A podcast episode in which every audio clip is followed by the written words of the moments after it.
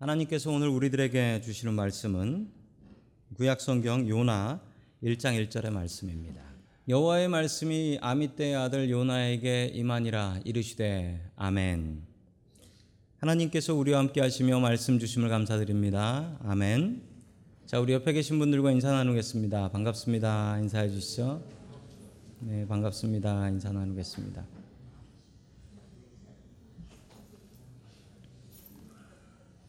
자, 오늘 요나의 불순종이라는 제목을 가지고 하나님의 말씀을 증거하겠습니다. 구약 성경에 예언서라는 책들이 있습니다. 이사야, 예레미야, 예레미야 애가, 에스겔. 듣기만 해도 머리 아프시죠? 이 예언서들은 심판받는다는 얘기, 멸망한다는 얘기, 그런 얘기들이 많아서 예언서들은 그냥 목사가 봐도 아이고 이거 빨리 읽고 넘어가야겠다 이런 생각이 듭니다. 암울해요. 그런데 예언서 중에 부동의 1위가 있습니다. 사람들한테 인기 제일 좋은 예언서 요나입니다. 요나서는 제가 어렸을 때부터 참 인기가 있어서 어렸을 때 그 아동부에서 선생님들이 말씀 전해 주실 때 이 요나서를 참 많이 해 주셨고 물고기 그림도 많이 그렸던 기억이 납니다. 그러나 이 요나서는 다른 예언서들과 다르게 좀 충격적인 내용들이 있습니다. 일단 당시 사람들은 유대인들이 구원받는다라고 생각했는데 유대인 말고 다른 이방 백성이 구원받는다. 일단 이거 좀 충격적인 일입니다. 내가 생각하는 원수를 하나님께서 사랑하고 계시다라는 사실 아주 충격적이죠. 또 하나는 보통 이사야만 해도 하나님께서 부르실 때 주여 나를 보내주시옵소서 이러면서 가는데 이 요나는 하나님께서 부르셨을 때 도망을 갑니다. 도망가는데 그걸 붙잡아 와가지고 다시 예언자를 시켜요. 그런 걸 보면 성경에 나오는 선지자 중에 가장 불량한 사람이다라고 생각할 수 있습니다. 하나님께서는 왜 이런 일을 계획하셨을까요? 오늘 하나님의 말씀을 통하여 요나를 통한 하나님의 우리의 계획이 무엇인가를 알 수 있기를 축원합니다. 아멘. 첫 번째 하나님께서 우리들에게 주시는 말씀은 하나님께 순종하라라는 말씀입니다. 자, 우리 요나서 1장 1절 말씀 같이 읽습니다. 시작. 하나님께서 아밋대의 아들 요나에게 말씀하셨다. 아멘. 이게 하나님께서 이 요나를 택하신 그 콜링이라고 합니다. 택하신 그 순간 하나님께서 아밋대의 아들 요나에게 말씀하셨다. 그리고 그에게 분명한 미션을 주십니다. 자, 2절에서 그 미션이 나옵니다. 같이 봅니다. 시작. 너는 어서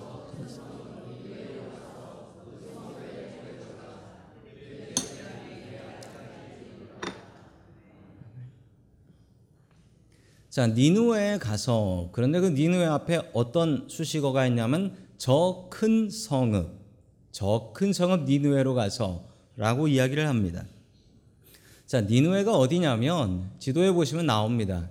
니느웨가 어딘지는 잘 몰랐습니다. 1842년까지 이 니느웨가 어디 있는지 알 수 없었어요.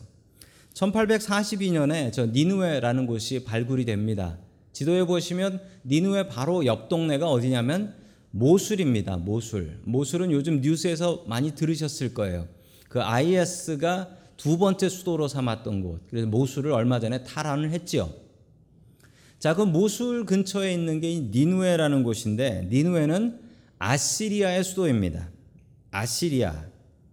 당시 아시리아는 어떤 나라였냐면 저 이라크 쪽에 있는 나라였습니다. 그런데 저 나라가 자꾸 힘이 세져서 이집트를 치기 위해서 자꾸 남쪽으로 내려오고 있었고 그 남쪽에는 이집트가 아니라 이스라엘, 북이스라엘이 있었어요. 북이스라엘하고 아시리아, 저 니느웨는 완전히 원수 같은 적이었던 것입니다. 원래 북이스라엘은 힘이 없어서 저 아시리아한테 조공을 갖다 바치고 있었어요. 조공을 갖다 바치고 있었는데 여로보암 2세, 이 요나 때가 여로보암 2세 왕이었거든요. 이 여로보암 2세 왕 때 이 조공을 끊어버렸습니다. 그랬더니 니느웨는 더 많이 화가 났고 이제 거의 전쟁까지 가는 상황이었습니다. 바로 그때 하나님께서 요나에게 말씀하셨습니다. 너를 선지자로 부른다. 그리고 너는 니느웨에 가서 전해라 라는 것이었습니다. 너무나 당황스러운 부르심이었습니다. 자, 1842년에 니느웨가 처음 발견되었는데 그 지금 실제로 있는 니느웨 성의 성문 입구입니다. 옛날 성터에다가 지금 성문을 올바르게 바로 다시 재건축한 것인데요. 얼마나 대단했냐면 이 성벽의 길이가 성벽이 삥 두르면은 12km 정도였다라고 합니다. 그리고 이 성의 두께가 30m였대요. 30m. 그래서 그 성 위에 전차가 4대가 한꺼번에 지나갈 수 있을 정도로 대단한 성이었다고 합니다. 자, 그리고 성터를 따라 지도를 그려보니까 이런 지도가 나옵니다. 옆에 보면 그 유명한 티그리스 강이 지나가고 있어요. 그리고 더 대단한 건 그 티그리스 강의 지류 하나가 저 성 안을 지나가고 있어서 저 성은 포위 공격을 당해도 물 떨어질 일이 없었다라는 것입니다. 자, 저런 대단한 성이었습니다. 그래서 성경에는 니느웨를 무엇이라고 했습니까? 저 큰 성읍 니느웨라고 합니다. 저 큰 성읍 니느웨. 얼마나 컸냐면 이 니느웨를 한번 구경하려고 하면 3일 동안 구경을 해야 했다라고 합니다. 요나는 불순종을 했습니다. 하나님, 나 거기 못 갑니다 라고 얘기했습니다. 오히려 니느웨가 멸망한다는 소식은 기쁜 소식이고 소문내야 될 소식인데 그 얘기를 하시면서 니느웨가 망할 것 같으니 네가 가서 구해라. 만약 구해지지도 않겠지만 구해지면 어떻게 될까요? 자기 동족들한테 욕을 얼마나 얻어먹을까요? 망한다는 니느웨를 저 요나라는 놈이 가서 구했대. 이 소문이 퍼지면은 자기 나라 와서 살 수도 없는 일입니다. 끝내 BC 722년에 아시리아가 북이스라엘을 멸망시켜버립니다. 요나가 이렇게 구원하고 나서 한 30년쯤 뒤의 일이에요. 그러니 요나가 불순종하는 것이 어쩌면 당연해 보입니다. 자, 우리 계속해서 1장 3절 말씀 같이 봅니다. 시작. 그러나 요나는 주님의 낯을 피하여 스페인으로 도망가려고 길을 떠나 욥바로 내려갔다. 마침 스페인으로 떠나는 배를 만나 배삭을 내고 사람들과 함께 그 배를 탔다. 주님의 낯을 피하여 스페인으로 갈 셈이었다. 아멘. 자, 주님의 낯을 피해서 도망가려고 했습니다. 자, 오늘 성경 말씀에 보면 한 절에 2번 반복된 말이 있습니다. 주님의 낯을 피하여. 또 뒤에 보면 주님의 낯을 피하여. 주님의 낯이라고 하면 낯은 얼굴입니다. 주님의 얼굴. 사람은 얼굴이 있으면 앞을 볼 수 있고 뒤는 못 보죠. 요나가 했던 생각은 하나님도 앞이 있고 뒤가 있다라고 생각해서 하나님 뒤에 숨으면 안 된다. 하나님 뒤에 숨으면 하나님께서 찾을 수 없다고 생각했습니다. 그 뒤가 어디였냐면 바다였습니다. 하나님은 육지의 신이기 때문에 바다로 나가면 하나님은 나를 잡을 수 없다라고 생각했지요. 자, 그리고 가려고 했던 곳이 스페인이었습니다. 예전 성경을 기억하시는 분은 이 스페인이 아니라 이름 기억나시나요? 예, 다시스로 도망가려고 했지요. 그런데 다시스라는 지명이 지금 없습니다. 그래서 찾아보니 다시스가 어느 지역인지는 나옵니다. 스페인입니다. 왜 요나는 스페인으로 도망갔냐면 당시 사람들한테 지구의 끝이 있었는데 그 지구의 끝이 어디였냐면 스페인이었습니다. 그래서 요나는 스페인으로 도망가려고 배를 타고 떠났던 것입니다. 지도 보시면 나오시지만 니느웨는 배 타고 가는 곳이 아니라 그냥 걸어가면 되는 곳이고 반대쪽입니다. 요나는 최대한 하나님으로부터 멀리 도망가기 위해서 다시스를 향해 도망을 갔던 것이죠. 욥바라는 제일 큰 항구에 도착했습니다. 그랬더니 성경에 이렇게 나옵니다. 마침 스페인으로 떠나는 배가 있었다라고 합니다. 마침 욥바로 가보니 스페인으로 가는 배가 있었다라는 것이지요. 자, 이 마침에 큰 의미가 있습니다. 우리는 종종 이런 실수를 합니다. 마침 뭐가 나왔는데 그게 하나님의 뜻인 양 생각할 때가 있다라는 것입니다. 교회로 오려고 하는데 아니 갑자기 차에 시동이 걸리지 않아요. 마침 교회 가려고 하는데 시동이 안 걸린다. 아, 하나님께서 오늘 교회 가는 것을 막으시는 구나가 아니고 그때는 우버를 부르셔야 되는 겁니다. 사람들은 자기 스스로가 신학자가 되고 자기 스스로 해석해서 아니 차시동이 안 걸리는 걸 보면 하나님께서 나를 막으시는구나.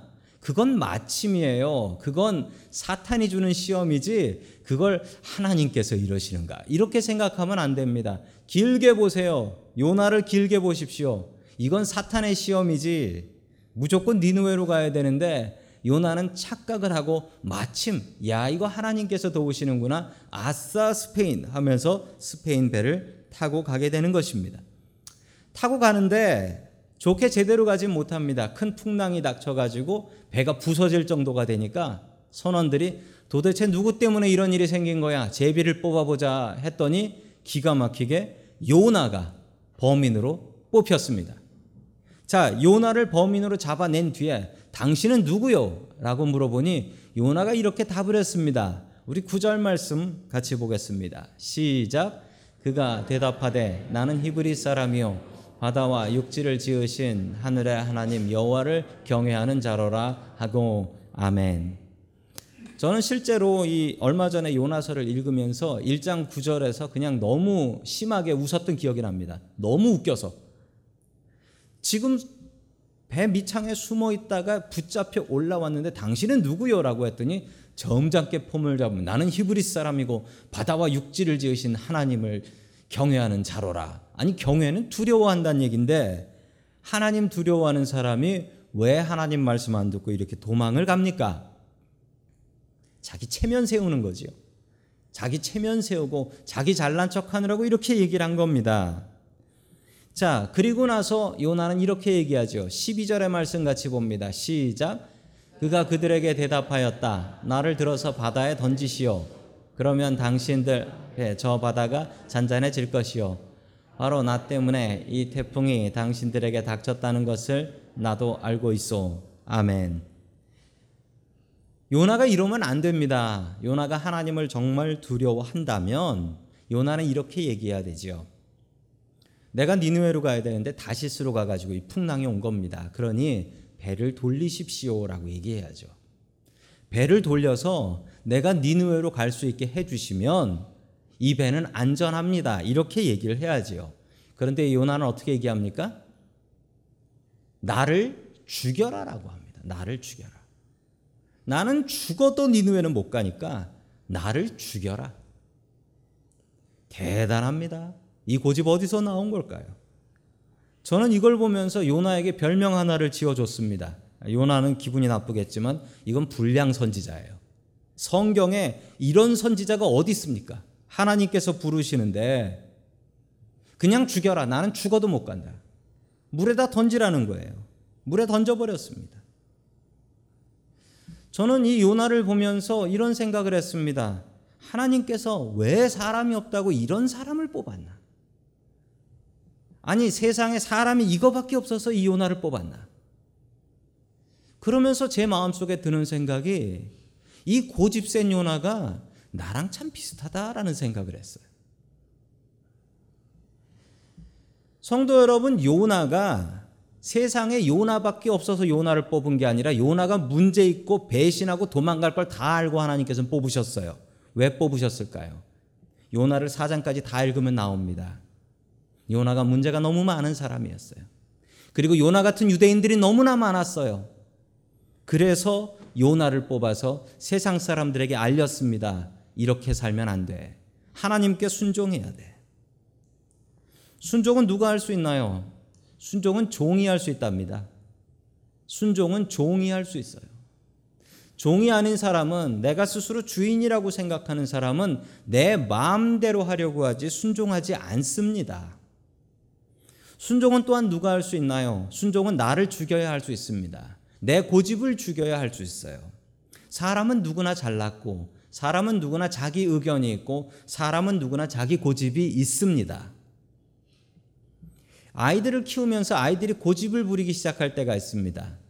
애들이 말을 시작하면 그때부터 고집이라는 게 생겨서 이렇게 말을 하기 시작하죠. 내가 할 거야. 내가 할 거야 라고 시작해. 이건 말릴 수가 없어요. 그냥 지가 하게 둬야 돼. 그 아이들이나 다 큰 우리들이나 내 인생의 주인은 나라고 생각하며 고집 부리는 것은 그다지 다르지 않습니다. 오늘 성경에 나온 이 요나의 모습이 우리하고 그렇게 다르지 않습니다. 고집이 세면 순종할 수가 없습니다. 나 자신이 너무 잘났으면 순종할 수가 없습니다. 나 자신을 스스로 죽여야, 내 생각을 죽여야 하나님의 말씀에 순종하며 살 수가 있습니다.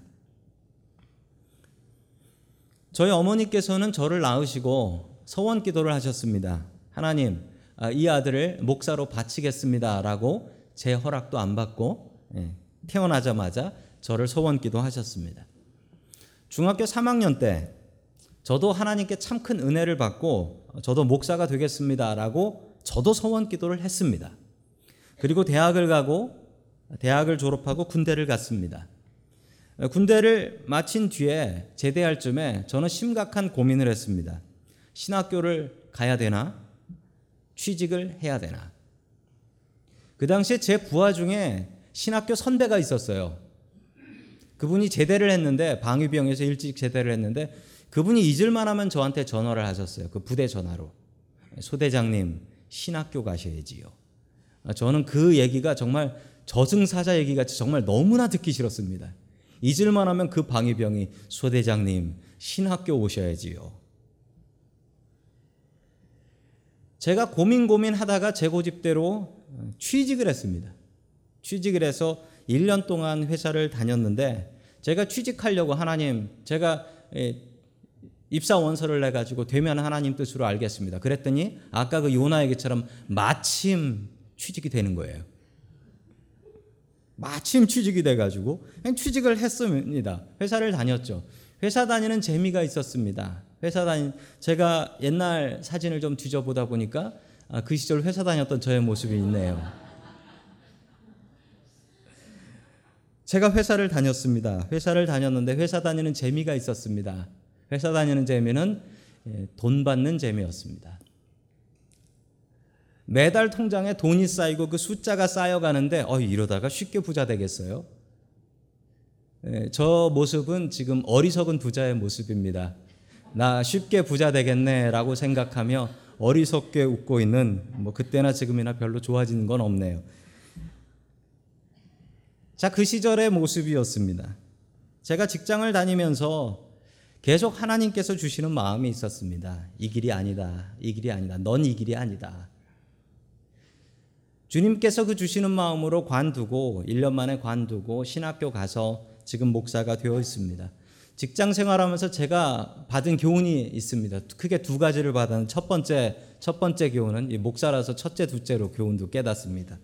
첫 번째 교훈은 교인들 먹고 사는 거 정말 힘들다. 직장 생활 힘들다. 그리고 두 번째는 이 길은 네 길이 아니다라는 것을 깨달았습니다.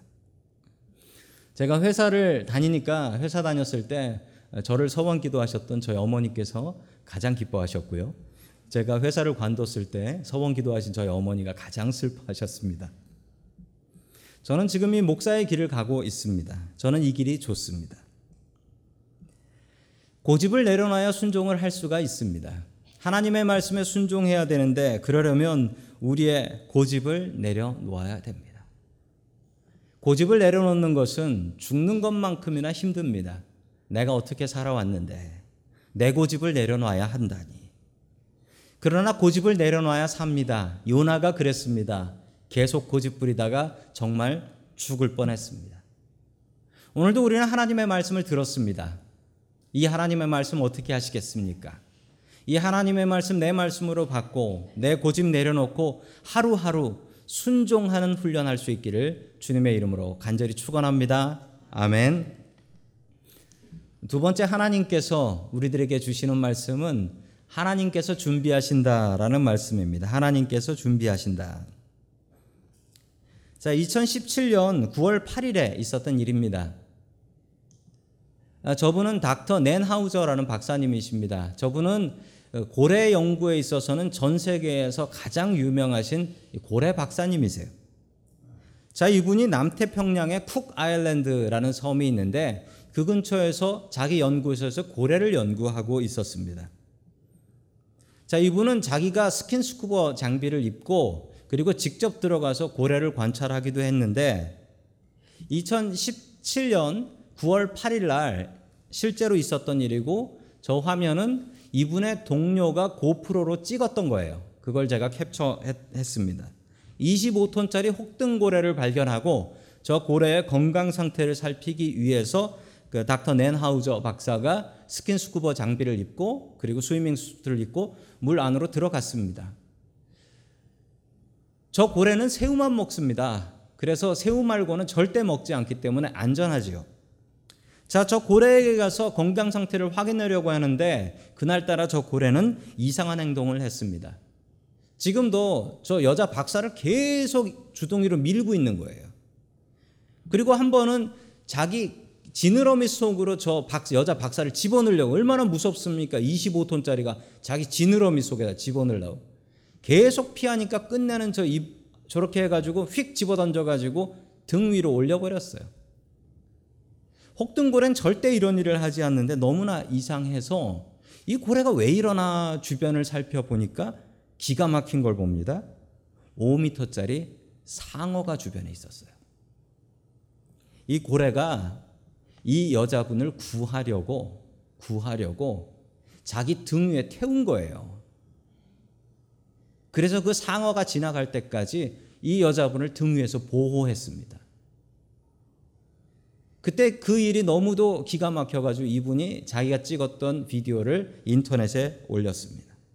성경에도 동물이 하나님의 말씀에 순종해서 사람을 구하는 일은 몇 번 있었습니다. 오늘 성경에도 나오고 있습니다.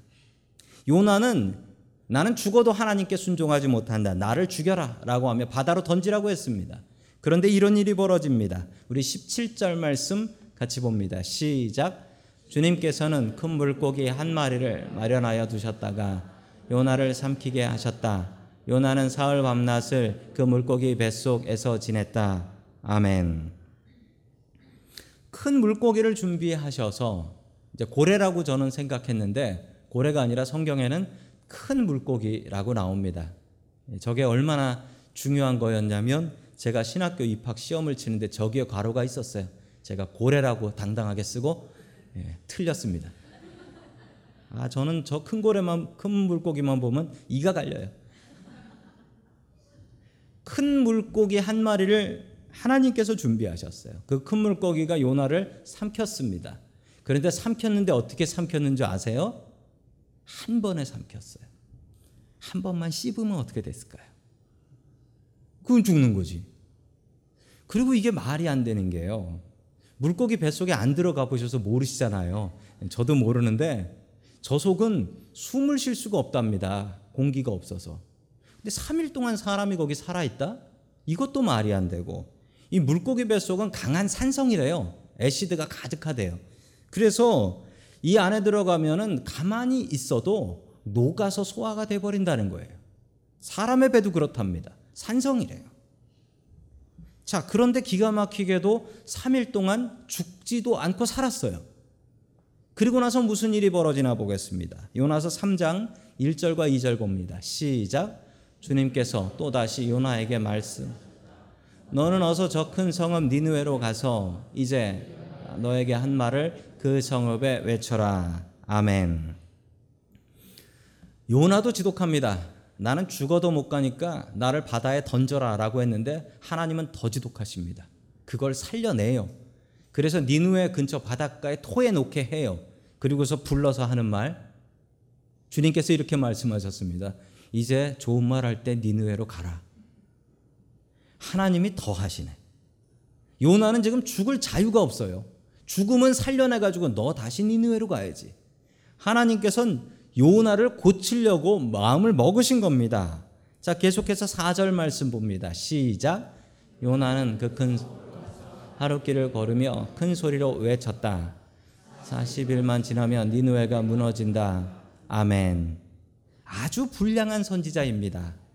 왜냐하면 아까 말씀드렸죠. 이 니느웨 성을 제대로 둘러보려면 며칠? 3일. 그런데 그걸 하루만 대충 돌아요. 대충 돌면서 큰 소리로 외쳤는데 뭐라고 외쳤냐면 40일만 지나면 니느웨가 무너진다. 이렇게 그냥 외친 거예요. 누가 무너뜨린다는 얘기도 없고 어떻게 하면 산다는 얘기도 없고 너희들 40일 지나면 망한다 라고 하면 아마 좀 신이 난 것 같아요. 그러면서 소리를 지르고 다녔습니다. 생각해 보십시오. 3일 동안 물고기 뱃속에서 나온 거지도 이런 거지가 없어요. 그것도 외국인이 나와가지고 돌아다니면서 40일 지나면 니느웨가 무너진다. 이 얘기를 듣고 회개할 사람이 어디에 있습니까? 그런데 이상한 일이 벌어져요. 9절 말씀 같이 봅니다. 시작. 하나님께서 마음을 돌리고 노여움을 푸실지 누가 아느냐. 그러면 우리가 멸망하지 않을 수도 있다. 아멘. 아시리아의 왕, 니느웨의 왕이 한 얘기입니다. 회개를 해요. 아니 그 정신나간 외국인 하나가 40일을 돌아다니며 그렇게 외쳤는데 회개를 해요. 저는 아무리 읽어봐도 이게 말이 안 돼요. 아니 왜 회개를 해요? 미친 사람이 소리 지르고 다니는 건데 이걸 왜 회개를 해요? 요나가 더 화가 났습니다. 회개하잖아요. 이거 내가 얘기해가지고 회개하잖아요. 그런데 니느웨 사람들이 이렇게 회개한 이유가 있습니다. 그 이유가 뭐냐면 역사적인 기록에 살펴보면 이 니느웨에 요나가 가기 전에 두 번의 큰 재앙이 있었어요. 큰 재앙이 있었어요. 그래서 니느웨 사람들이 그것 때문에 신이 노해서 우리한테 이런 재앙이 있었다라고 걱정하고 있었습니다. 그런데 더 놀라운 사실 하나를 발견했습니다. BC 763년에 지구에 완전 일식이 있었습니다. 완전 일식. 일식이라면 해를 달이 가리는 거죠. 작년에 기억하실 거예요. 작년에 미국에 일식이 있었죠. 완전 일식 아니었습니다. 우리 동네 한 70% 정도만 가렸는데 그때 정말 묘한 기분. 하늘이 빨개지고 아니 정말 뭐 오늘이 일식하는 날이어서 신기해서 봤지 그걸 모르고 당했던 고대인들은 야 이건 하나님께서 심판하시는구나 이런 생각이 들었을 것 같아요. 그런데 이게 The Assyrian Eclipse라고 해서 기록으로 남아있습니다. 천문학 자료로 남아있어요. 계산해보면 지구가 언제 일식이 있었는지 계산이 나오는데 그 계산해보면 BC 763년에 지도에 보시면 정확히 이라크 지역 그 지역 상공에 완전 일식이 일어났다라는 것을 보실 수 있습니다. 보이시죠? 줄 지나가는 게 그 줄이 정확히 이라크 지역을 상공을 지나서 이 지역에 5분 동안 완전한 암흑 토탈 이클립스가 있었던 것을 볼 수가 있습니다. 그 뒤에 요나가 간 거예요. 그 뒤에 요나가 가서 40일이 지나면 니느웨가 무너진다라고 얘기를 하고 다녔더니만 니느웨 사람들의 마음이 모두 다 무너져버린 겁니다. 40일 지나면 세상이 멸망한다. 이건 요나가 말을 잘해서 된 것이 아니었습니다. 하나님께서 모든 것을 다 준비해 놓으신 것이었습니다. 그 큰 물고기도 하나님께서 준비하셨고 두 번의 재앙도 하나님께서 준비하셨고 달이 태양을 가리는 일식도 하나님께서 완전 일식으로 준비했던 것입니다. 하나님 하시는 일이 이렇습니다. 하나님께서 모든 것을 다 준비하십니다. 저는 미국에 2005년에 처음 왔습니다. 제가 미국에 처음 왔을 때 저는 박사 과정 1년만 콜수업만 하고 한국에 돌아갈 생각이었습니다. 왜냐하면 제가 가져온 돈을 잘 생각해 보니 1년이면 다 떨어질 것 같았습니다. 그런데 제 계산이 틀렸습니다. 제가 가지고 온 돈은 석 달 만에 다 떨어져 버렸습니다. 차값이 그렇게 비싼 줄은 몰랐습니다. 가족들을 먹여 살리기 위해서 그때부터 잡을 3개씩 뛰었습니다. 3개씩 뛰면서 열심히 가족들을 먹여 살렸고 그리고 평생 해본 적 없는 이런 기도도 해봤습니다. 하나님 먹여 살려주세요. 가장의 기도를 했습니다. 먹여 살려주세요. 그런데 제가 참 많은 걱정을 하고 미국에 왔었는데 와서 보니까 제가 걱정한 것이 헛된 것이 될 정도로 제가 있을 수 있는 기숙사 집, 원래 기숙사 없다고 해서 못 준다라고 했거든요. 그런데 기숙사 집이 갑자기 하나가 나서 거기에 살 수 있었습니다. 그리고 제가 사역할 수 있는 교회를 허락해 주셨고 그 교회에서 지금까지 계속해서 사역할 수 있게 해 주셨습니다. 제가 준비한 건 하나도 없었고 저는 기도만 했을 뿐인데 하나님께서 완전히 지구 반대쪽에 있는 미국에 제가 필요한 것들을 준비해 놓고 계셨던 것입니다. 이런 하나님을 여호와 이레라고 합니다. 창세기 22장에 나오는 말씀이지요. 하나님께서 준비하신다. 내가 내 아들을 준비해서 내 아들을 잡아 죽이려고 올라갔는데 가보니 하나님께서 다른 재물을 준비해 놓으셨더라라는 사실이었습니다. 하나님은 여호와 이레 하나님이십니다. 하나님께서 늘 우리를 위해서 지금도 준비하고 계신 분이십니다. 우리가 기도하면 하나님께서 우리를 위해서 준비하십니다. 우리가 기도해야 되는 이유가 여기에 있습니다. 우리가 기도하지 않으면 하나님께서는 준비하지 않으시고 그러면 우리가 할 수 있는 일은 단 하나 아무것도 없습니다. 우리가 기도하면 하나님께서 준비하십니다. 우리를 위해서 준비하신 하나님, 그 하나님 믿고 든든히 기도하며 나아갈 수 있기를 주의 이름으로 간절히 축원합니다. 아멘.